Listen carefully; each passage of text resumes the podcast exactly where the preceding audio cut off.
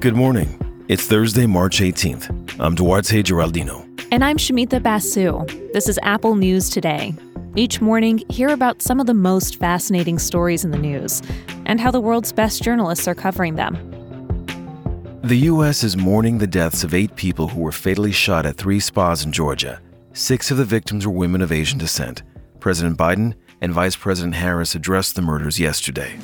Whatever the motivation here, I know that Asian Americans are in very, uh, very concerned because, as you know, I've been speaking about the brutality against Asian Americans uh, for the last couple months, and I think it's uh, it is very, very troubling. I do want to say to our Asian American community that we stand with you and understand how this has frightened and shocked and outraged um, all people, but knowing the, the increasing level of hate crime against our Asian American um, brothers and sisters, we also want to speak out in um, solidarity with them and, and acknowledge that none of us should ever be silent in the face of any form of hate. Even though the suspect in the killings told police the attacks were not racially motivated, Georgia State Senator Michelle Au told the Washington Post the violence has shaken the Asian American community. She said context is really important here. These murders come after months of escalating verbal abuse, harassment, and physical violence against Asian Americans across the country. And now, after these shootings in Georgia, members of the Asian American community are saying their anxieties, their fears are dialed all the way up. Others are pointing to the disproportionate impact of anti Asian violence on women Sung Yeon Choimorrow is the executive director of the National Asian Pacific American Women's Forum. And she tells the Post when you consider the history of exotifying Asian women in the U.S., it wouldn't surprise her if there was some racialized motivation here.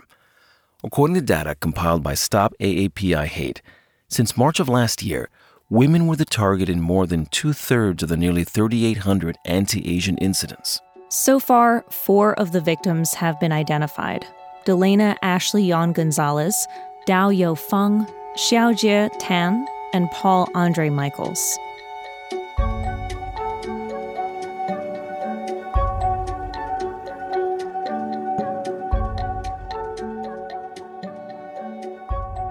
Ohio's Attorney General is suing the Biden administration over the COVID relief bill, and 21 other Republican attorneys general are threatening to take action of their own. They argue that the rules embedded in the $1.9 trillion plan, which passed with no Republican support, violate their state's rights to tax and spend.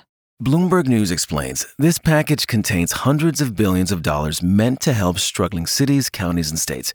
But that money comes with a caveat it cannot be used to offset local tax cuts. And here's the thing Tax cuts often translate into fewer services, municipal layoffs, and other austerity measures. Some Republicans want to use this extra federal cash as a way to fill the holes that could be caused by local tax cuts. Right, and that is the focus of the Ohio lawsuit, which argues that the federal government is imposing unconstitutional limits on their rights to manage their own finances. And they're saying the wording in this plan, which restricts states from cutting taxes even if it was planned before the pandemic, is an overreach. For its part, the Treasury Department told the Associated Press there's no blanket ban on tax cuts. States just cannot use federal pandemic relief money to pay for them. So Ohio is going ahead and suing. Other attorneys general are just asking the Treasury for guidance but it's possible they could also decide to sue if they're not happy with the answers they get.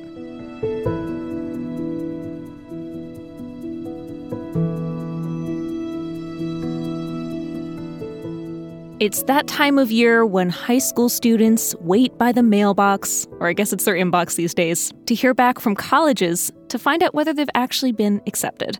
And the whole college admissions process is so brutal the personal essays, the forms, the interviews.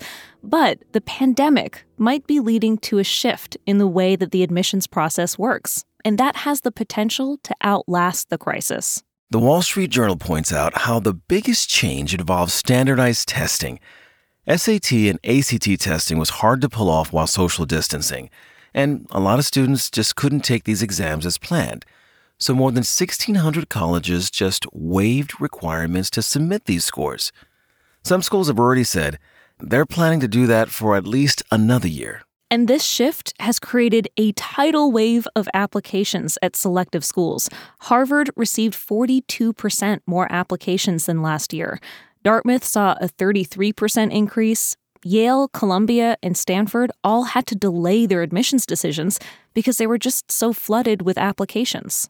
According to the journal, colleges are saying without these scores, they're putting more weight on things like teacher recommendations and other indications of intellectual curiosity. Now, this could be a good thing. Many studies have correlated test scores with wealth. And even before the pandemic, some schools had moved away from standardized tests because of concerns about bias. Focusing less on these scores could mean more students from low income backgrounds and under resourced high schools could get into top universities. Right, so theoretically, good, but that's not necessarily what we're seeing play out. There are still students who did take standardized tests in the past year, and it's not clear whether they'll get a better shot at acceptance than students who didn't submit scores. The Wall Street Journal notes overall, there's only been a slight increase in the number of students actually applying to schools, but these students are applying to more schools than ever. The idea here is without the pressure of standardized test taking, students are willing to roll the dice, hoping maybe, maybe I'll get into the school of my dreams.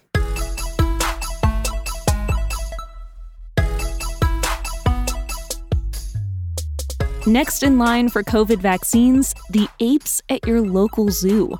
NPR is reporting on research into how to protect animals from COVID 19, including an experimental vaccine the San Diego Zoo is giving to its gorillas, orangutans, and bonobos.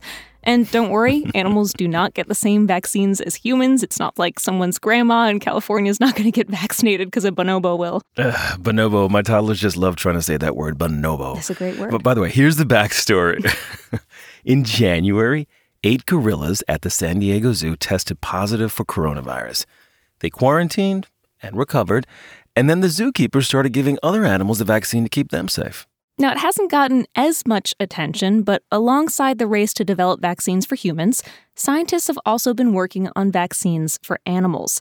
And the pharmaceutical company behind the ape vaccine is also working on shots for dogs and cats, although these are not approved in America yet. But this research into vaccinating animals could actually help you. A lot of infectious diseases cross over from animals to humans. COVID 19 is thought to have originated in bats and as one epidemiologist puts it, knowledge from the animal world might help us make sure that there's not a COVID 23 or COVID 25 down the road. You can find all these stories and more in the Apple News app. And while you're there, check out some of our audio stories. We'll talk with you again tomorrow.